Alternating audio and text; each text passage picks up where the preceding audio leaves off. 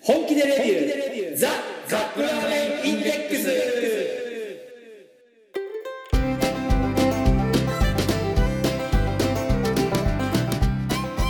今週もやってまいりました本気でレビューザ・カップラーメンインデックスラーメン好きのおじさん2人がカップラーメンについて好きなことを好き放題言い合うだけのポッドキャスト番組でございます毎回ジャンルを問わず気になったカップラーメンを買ってきて番組内で実際に食べるそして感じたことを熱く語るといった側に進めてまいりますが私たちは決してメーカーの回し物ではありません一消費者として感じたことを素直にお伝えしていきたいと思っていますあなたのカップラーメンライフがより豊かになればこれに勝る喜びはございませんそして皆様のお相手は実は夏の次に好きな季節ははい梅雨ですラーメン大好きラーメンさんと梅雨が好きっていう人はこの50年近く生きてて初めて聞きましたね、うん、湿気が何よりも嫌いなノブがお送りしますよろしくお願いしますラス湿気ほんと嫌ですね嫌じゃないですか、全然、まあ、嫌なんだけうどん、もうこれが終わったら夏が来ると思うともうね湿気ウェルカムなのようわ来た来たみたいな感じあそういうことですか、うんこう何空高く飛ぶためには不覚者がそうそうそうそのしゃがんでこう負荷がかかった状態でもこの負荷が、あの抜けた時にははい、すごい景色が現れ天る高く飛んでいくわけですそうそうそうそうそうそう私はほらあの20年もう20年前になるんですけど香港住んでたんですよね、はいはいはいで香港はもう南国なんでうん、やっぱすっごい雨の季節になると湿気がひどいんですよああ日本の梅雨とはまた全然違うのなまあでもじっとりするだからね、 あのーほら家で過ごしてて湿気が強いなと思ったら例えばエアコン入れたりとかうんしますよね、うんあのなんていうのドライとかドライもそうだし、うんまあ、冷房入れたりとか、うん香港は年がら年中比較的湿気は高めなんでうんもうね乾燥するためだけの機械があるんですうんわかりますあの空気清浄機みたいなややからがいて、うんまあ、背の高いこれぐらいですわな,、、うんなんて説明したらいいかなこれぐらいですわ、うん高さが6 0センチぐらいでほ見た目は本当空気清浄機なんですよううんでそいつをスイッチガチャって入れるとブワーンって音を立てて部屋の湿気をどんどんどんどん吸い込んでくれるんですようんその部屋の湿気を取るためだけのマシーンなんですよ逆加湿器あ逆加湿器でその一晩も回してると、うんあの一番下のになんていうの引き出しがついてて、うんパコッと開けるとお水がいっぱい入ってるんですよそれでなんか水割りかななんんやらかんやらんやらんそれじゃあ私ですけど、うんほら香港ってこう家が狭いので、うん大体皆さん洗濯物はお家の中で干すんですねだかあらあそそうのか乾燥機がいるんですよはいはいはいはい私もその、うん自分の部屋にその乾燥機こう置いておいてうんでまあ部屋の中で部屋干しもするしえない人はどうするのその人いないみんな持ってるあ一へ家に一台あのね香港に住み始めてえうん1日か2日以内に、うんまずそれ買えって言われて買いに行きましたもん電気屋さんに何じゃないと乾かせないってことね乾かせないしほらベッドとかも多分ジメジメになっちゃうんじゃないですかねあでもそれがあるとやっぱりこう、うん一晩回して、まあ、例えば仕事に出かけて、ーうんで部屋を部屋にこう置いておいてガーッと回すじゃないですかあ回しっぱなしなのそうで帰ってくると、うんそのなんかあなんかちょっといい感じになってるみたいなさらっとしてるみたいなで香港ってさ、うん電気代はどうなの普通安いのわかんない。その時は、会社の寮扱いみたいなところに住んでたのあで、ーあまり気にしてなかったですね。うんまあ、だけどそういうのがあって、ジメジメは嫌ですね。うん嫌じゃないですか嫌にならないいやそんな終わればねこれ一年中梅雨だとさすがにああうんなんか最近嫌なことでもあった聞いてくださいよ。何ですかあのほら、娘大好きじゃないですか、私。はその娘がうん中学生になったんですよ。いうん中学生。早いな、ね。うんで、その、全然、まあ、小学生の頃は予想もしてなかったんですけど、うん吹奏楽部に入りたいって言い出して、はい吹奏は楽いなんか言ってたねそれ前わかりますかあの昔はブラスバンドなんて呼ばれてましたけど、何が違うの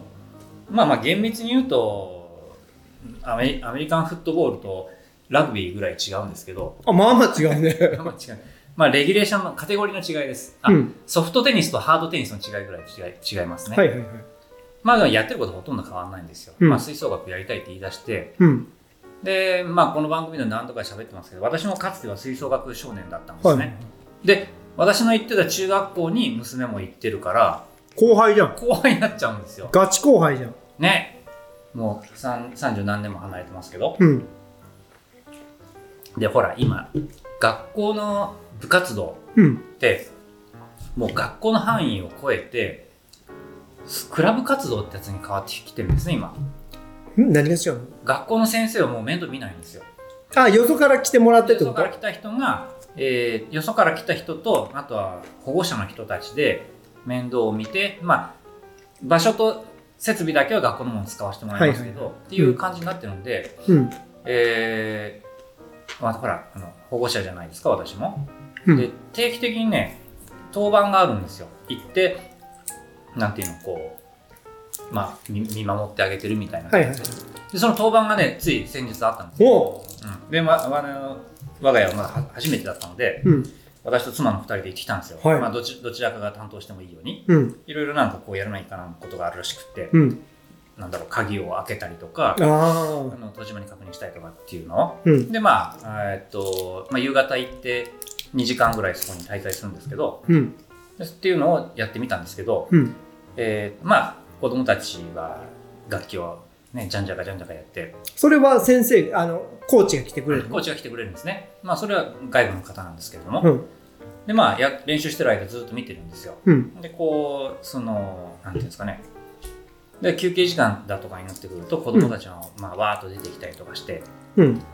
やっぱりほら私も経験者なのでまさか。いろいろこまさか。うよくやってるねみたいな感じでうん話しかけたりするわけなんですね、うん。なんかこうねやっぱちっちゃいまだまだちっちゃい体もちっちゃいしみんなそれが一中生懸命1とかなんそかうそね。うみんながねたどたどしくやってるのを見たらこうなんかキュンってくるじゃないですうか、ん。でこう大変だねとか声かけてあげたりしてるわけなんですよ、うん。っていうのがあって、はいはい。まあ、無事終わったんですはいね。で、その日はまあ娘を連れて帰ってきて、うん。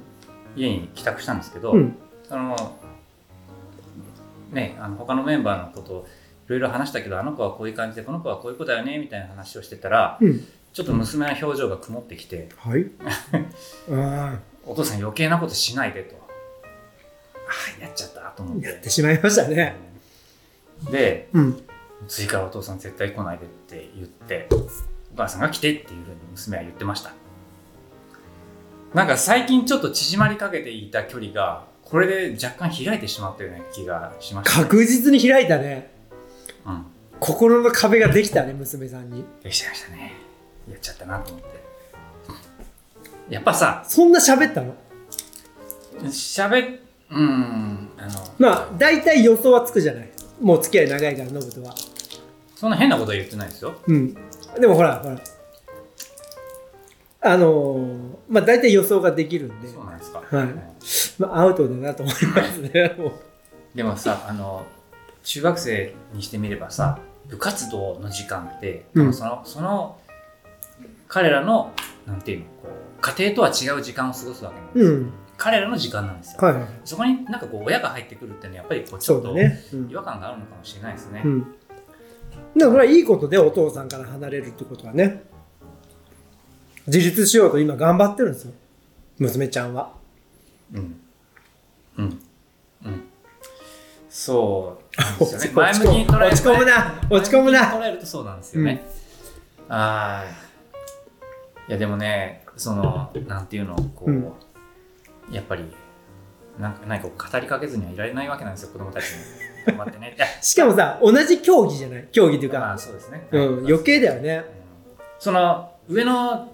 男は、うん上の子はうんずっとサッカーやってるんですよね、うんまあ今でもそいつがこの小学生中学生の頃に、うんやっぱりその別のチームメンバーのお父さんたちもやっぱ来るんですよ、うんやっぱお父さんたちはすごい積極的にこうね掛け声したりとあか、あはいはいはいうんもう頑張れとかっていうの見てて私はほらあんまり乗りこのめり込めなかったんですサッカーは、あのうん、見てただけだったんですけどああいうの見てて、やっぱりほらお父さんも昔サッカーやってたっていう人が結構いてて、はいはいはいうん羨ましいなってちょっと思ったんですよねうん。それがちょっとあの娘の前で少しだけ少しだけこう自分を積極的にさせてしまったようで余計な壁を作ってしまいました、もうんうお察しいたします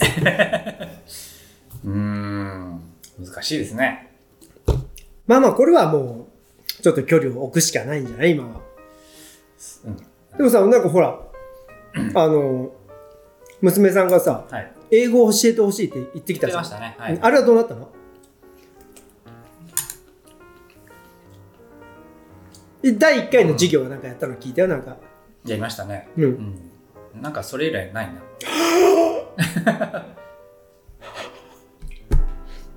いやノブはい今日は飲んでいいよそうですねでもその聞いてきたら教えるよっていう感じうんいやそれでいいと思ううんおい前言ってた英語の授業やるって言ったじゃないかって言うと逆効果ですねうんあの「進撃の巨人」のあの壁みたいなぐらいの壁がで きるうーんそっかいやでもね吹奏楽っていうのは本当にね、うんまあまあどこも大変だと思いますけど、うん吹奏楽も大変なんですよ、でね、あれってさ楽器って誰が買うあれのはね学校に学校にあるんですよもう何十年もある部活なんでうん昔買った楽器がやっぱりいっぱい残ってて、うん今むしろ余ってるぐらいなんですよじゃあ自分は何買わなくていいの楽器はまあ基本買わなくてもいいですねただやっぱりほら自分の楽器って欲しくなっちゃうんですよ、おまあ、一生懸命やればやるほどあどの時点で買うのみんな人それぞれですね早い子はもう買ってから入部するなんて子もいるぐらいなんで、だって自分が何やるか決まっあって何自分で選べるの僕はバイオリンやりたい選とべるんですかうんけどでもみんなが同じ楽器をやりたいってなるとやっぱこう振り分けなきゃいけないわけなんですよほそれはもうね結構う涙それは顧問の先生のそうそうそう決断で決まるってこと、ね私もその学生になってからね中学卒卒業してからはそういう立場になったんで、うん新入生はちょっとこっちやってもらおうみたいなもう涙涙の話になったりしますよ本当にあので中には、はいもう買っちゃったからとかいうやつねこすずるやつが来るんですよあーはいはい はいそうすると、もうそれ当てざるを得ないじゃないですか。うんまあでも本人はそまあう意気込みを感じるからいいん相じゃないで場す覚か、悟を持ってやってきてるんで、うんまあって感じなんですけど、ね、一つ質問していいどうぞ。ブラスバンドと吹奏楽で違うって言うじゃんうん。吹奏楽っていうのははい。吹奏だから吹くものしかないのふいや、そう。叩くものないそれがあるんですよ、叩くものも。うんなんだったら弾くものだってあるぐらいなんで、弾く弾くもの。あの、コントラバスって言って、うん大きなバイオリンみたいなやつ。うんあバイオリンっているのそういえばバイオリンはいません。弦楽器基本、そのコントラバスは例外であるんですけど、うんうん。え木琴とかは吹く本当に叩く楽器はあります。で、ブラスバンドっていうのはさらにうん金管楽器だけなんですよ。ラッパだけなんですよ。えラッパと太鼓だけの楽団をブラスバンドって言うんです。えでも小学校の時ほらなんか持ってさ歩くはいはい。木琴みたいなやつあるじゃんあれはは古敵隊ですね。小敵隊とブスラスバンドはまた違うのうん、まあ、ほとんど同じ。でも、古敵隊の中にも木管楽器が入ったりするケースもあるんで、ほまあ、あまり厳密な区分けは意味ないんですからね。ううんただ弦楽器ってほら、やっぱ高額だし、お金かかるし、うんあの難しい楽器なのでその中学校とか小学校でやるときは簡単なものから始めましょうという感じであー吹奏楽みたいなああと外で演奏できるから吹奏楽は何ができないのバイオリンとかやっちゃダあメれは絶対その外なんかじゃやらないですねなんででも割れちゃうもん木があそんなデリケートなのめちゃくちゃできるだから木管楽器も中にはあの外には持ち出さんと外で吹くときはプラスチック製の木管楽器に変えてプラスチック製そうそうそうはまあそういったら割れないですからねあいろいろあるんだあるんねですね。で、結局吹奏楽っていうのは、その、何軍楽隊が走りなんで、兵隊さんたちがほら、あの、あパッパパレラパレードするじゃないですパか。ッパうんでその時の演奏するのが走りなんですよ。あそれが吹奏楽なの吹奏ブ楽ラスバンドがそっちじゃないのなんかブラスバンイドはもともとミリタリーから始まってるとこなんで、メージで、まあ、多分、ね、ラッパの方が丈夫だし、雨降っても平気だし、うんから、あーそういう時で使ってたのかなやっぱあれテンション上げるために必要なのか絶なあれ、対に必要なんですよ、これ。音楽なるとないとね、多分ね、うん、違うと思う。確かにロッキー流してほしいもんうん、やっぱりその食べ物にも砂糖とか油が入ってるってやあーっぱ人間って無条件で喜ぶじゃないですはいはいかはいそれと一緒でやっぱりその戦闘に行く時っていうのは音楽絶対必要なんですよじゃあラーメン食べに行く時は絶対に油必要じゃない油ですか必要ええはいということで、今週の獲物です何ですかちゃんまるはい これ名前がすごい気に入りましたはいどうぞセアブラックかっこいいねセアブラッセクアブラックやみつき屋って書いてありますけどこれ、はいなやみつき屋っていうブランドなんですよこれこれねやみつき屋というコンセプトの商品ですはいえー、やみつき屋は味濃いめをキーワードにやみつきになるラーメンをコンセプトとしたシリーズですこの度の商品は黒胡椒を効かしたブラックスープにたっぷりの背脂を合わせたやみつきになる味わいです商品名はシンプルかつキャッチーに商品特徴をストレートに表現しましたその名が背脂ラックたっぷり背脂とブラックスープって書いてあるんでもう本当そのままですねはい黒胡椒を効かしたスパイスの黒い醤油ラーメンってありますけどこれ富山ブラックのねなんかね一緒なのかな富山ブラックに背脂を効かせましたみたいな感じかななんかイメージ的には富山ブラックの黒はあれ何の黒なんでしたあれっけ醤油の黒うーんでもこれも醤油って書いてあるからそうなんでしうょう、ねん、胡椒を効かしたスパイシーな黒い醤油味のスープ、黒い醤油ラーメンうん、えー、っと、聞いてみますか。ん何あの、 胡椒の香りがすごいですね。見て、ミンチですよね、これ。あ本当だあーすごい胡椒の匂いね。たっぷりのミンチ、乾はい燥ミンチが入ってます。えっ、ー、とねそれミンチじゃありませんなんすか、これ。それは背脂加工品でございますこれが油ですこれ油になるのかミンチじゃないこれは背脂です背脂はだからちゃっちゃじゃないんだけど背脂系ですこれはこれ全部背脂なんですかはい、で麺がね粘りの中にも歯切れ感がある硬くコシが強い麺を今回使用してるそうですえーサイズは縦サイズのビッグかな大こ型ですれ、ね。はいえー、あ、あの、プラスチックのケースですね、これ。に紙が巻い紙てあがる巻いてありますね。セアブラックいや面白いいいねこれセアブラックもうもちろんパッケージは黒です黒にえっ、とゴールドっぽい黄色の文字でセアブラックと書いてあります乾いた。はいはい、ちょんじょりーんと。あ、麺がなんか平打ちっぽいぞ、これ。うんなんかちょっと期待できそうな麺ですねえこれは胡椒が勝つか油が勝つかえー、っと、これは4分ですね。 4分ヘイシリ、タイマー4分。 4分のカウントダウンを開始します、はいはーいはい、4分経ちました。うんブラック、え、これ本当に背脂なんですか、この。ああもうなんか背脂っぽいいい感じいい感じえー、っと、この時点ではただの背脂ラーメンって感じがですけど背ね脂なんですね。これ背脂って、何天かすみたいな感じそうそうそうう。そうそう油を抽出し終わった残りみたいな。ああ違う油が、うんほら豚の油とかって塊じゃないはいはいはい。あれがどんどんどんどんあの煮崩れていくのようーんその慣れの果てですそうそうそうそうじゃあ、えー特製スープはいおおわーっと黒い醤油ですよねこれもうもはや真っ黒なスープが出てきましたペロペロしてみてそれなんだろううわなんかやたらうんやたらしょっからい醤油うんですね、うんあ真っ黒になってきましたねブラックっぽい感じになってきましたはいじゃあ実食いきますはい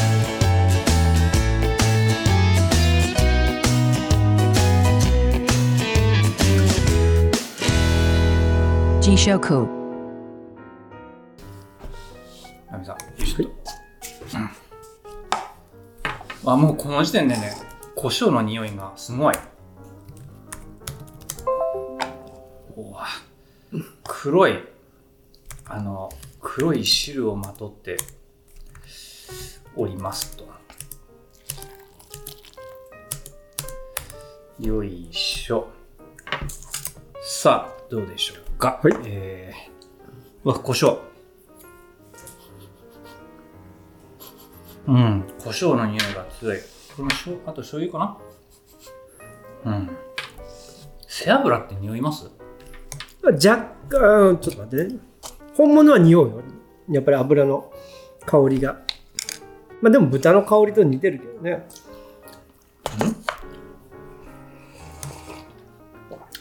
うん。あ、胡椒辛い。胡椒辛い。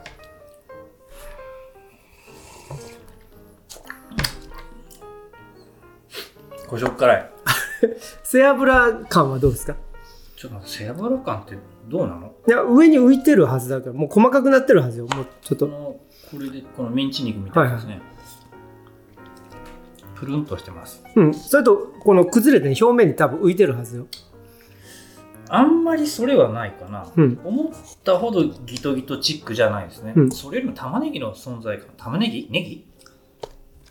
んネギかなこれはね具材は玉ねぎとネギだうねん、ネギっぽい匂いがね、うんしてきます。うん。すごく胡椒辛いスープって感じですね。うん油感はあらどうなのかな、これ。よくわかんないや。とその平打ち太麺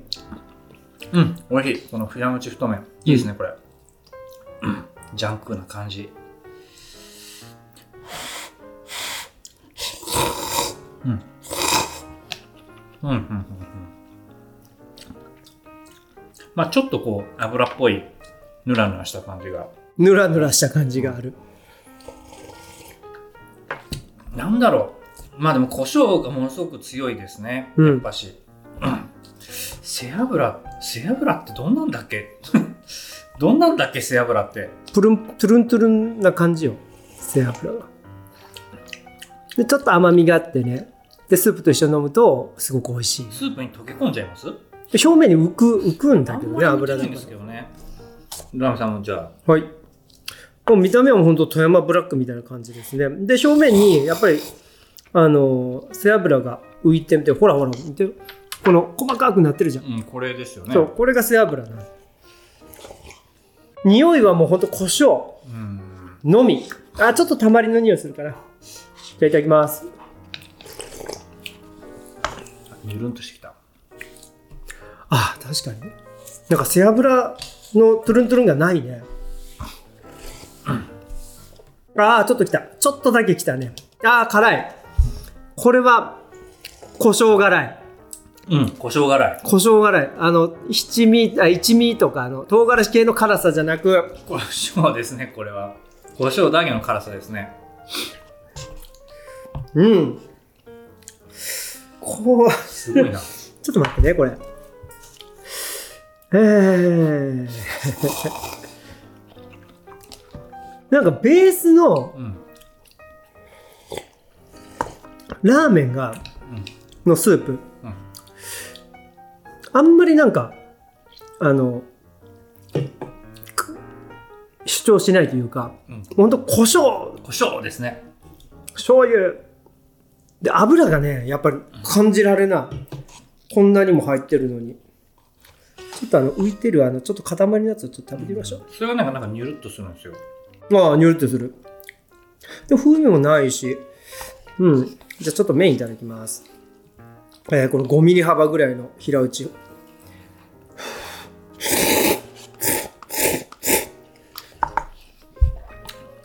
うん、歯応えがあって。ちょっとそこをよくかき回してみたら、なんかだんだんし汁がヌルヌルしてきました。はこれが油なのかな、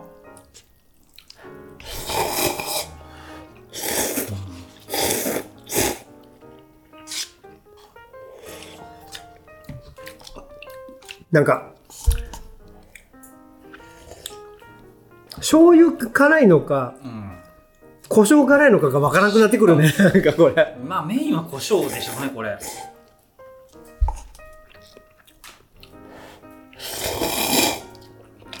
たださ、この油があることで、うんまだこうラーメンとして成り立つみたいな感じこれなかったらもう本当塩塩塩コショウラーメンみたいな、はいはいはいうん、一応油でまとまりが出てる感じは角が取れてねうん、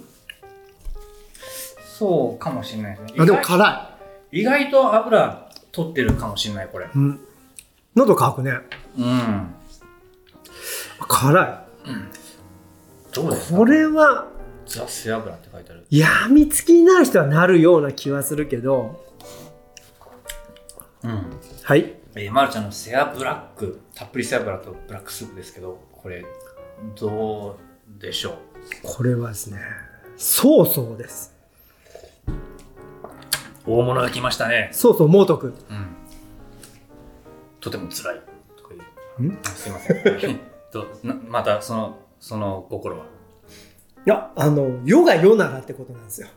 世が 世なら世が世ならなんです世が世ならですねいやこの胡椒ラーメン世が世ならはい超高級ラーメンなのよあ胡椒だからそ黒胡椒だからう、うん、昔はこれを求めて戦争になったぐらいだからねうん胡椒一粒は金一粒っていうそうその時代の人にこれ食べさせてあげたいそっとしちゃいますね 王も様しか食べれない感じう、うん、だからねこれね本当世が世ならすごいラーメンだと思いますなるほど。えー、ソースと胡椒ですか。はいはい。ごちそうさまでしお疲たれ。様でしたでは、次のコーナー参りましょう。せーの。ラーメンに聞け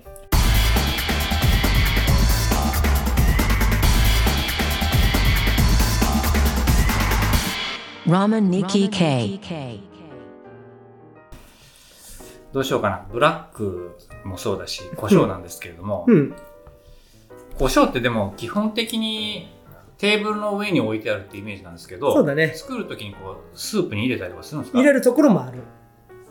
それはやっぱり黒胡椒とか、あの胡椒の身のままねうん。ホワイトペッパーにしろ身のまま、あのスープに入れるところはあるかで、な一緒に炊くんですかそうそうそうそううーん。であのー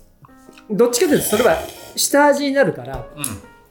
さ最後のフィニッシュにラーメン届いてからはい。卓上のやつをかけるのをこう上味って言って最後にこうんうんうんう、あのースパイスを効かせるんだけど、う最初から入ると、うんその胡椒辛いというよりも、うん胡椒本来のなんか臭みを消したりだとか、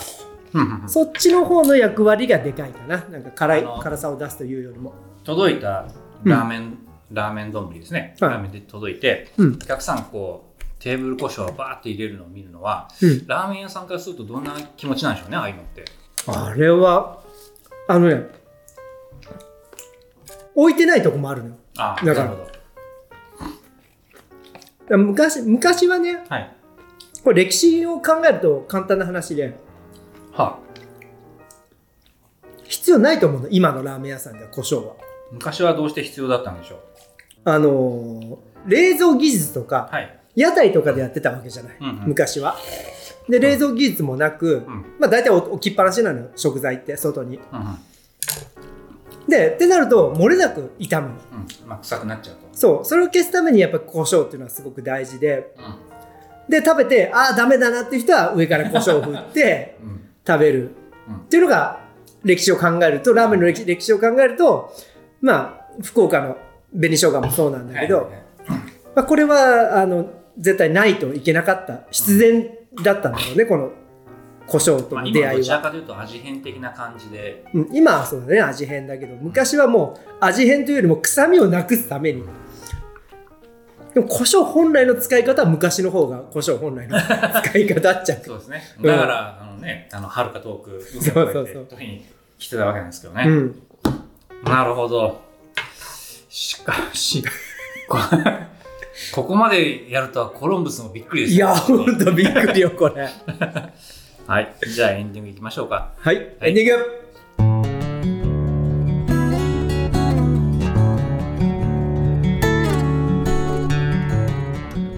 いや名前は良かったよね今日のやつねせやばセアブラックはい。うんまあ、あの、胡椒好きな人にはきっはと来るんじゃないですかね。いつかノブの娘さんがお父さんがやみつきになるようになってくれればいいんだけどなそういう話するとしみにしちゃうんで。泣かない泣かないでノブ うんまあ、あの、まさかね、娘も、いや、お年頃になった証拠ですよ、これ、そうです本ね、当おに父。さんこんなアホなことやってるなんて。あ、でもね、一回その、うん昔 YouTube ちょっと撮ったじゃないですか。はいはいはいそれあの家族でみんなで見たんですよ。ちょっと待って。えー、多分長男は OK な気がする。うん野郎どもは、あー、はいはい、みたいな感じだけど、女子軍、あ、絶対嫌って言ってましたね。もう奥さんと娘。絶対嫌って言ってましただよね、そんな気がする。うんだってこれ完全なんか、男子系じゃん、このい番やもうあ組。の見せ物になるのが嫌みたいな感じですね見せ物その一般の公衆の目に触ら触れ触れさせられるのが我が父が。我が父がね 自分の家族がそれが、いい番組ならいいんだけど、こんなクソ番組だから余計ってことね。そうかもしれないですねまあでも我々は一応誇り持ってやってますからねだってあの何千ある番組の中から選ばれたん ですよ僕たち、ねそうでなきゃ8年もやらないですよ、そうですはいもうでもまあ、これからも証拠にもなくはいしょうもない番組を続けていきたいと思います、はい今週もお届けしました皆様のお相手は泣かないでノブラーメン大好きラーメンさんとまあ、泣いてないですよ。はい。ハイボール飲んでるのがお送りします。しま、しました。また来週。さよなら、はい。よし飲もう今日ははい。お願いします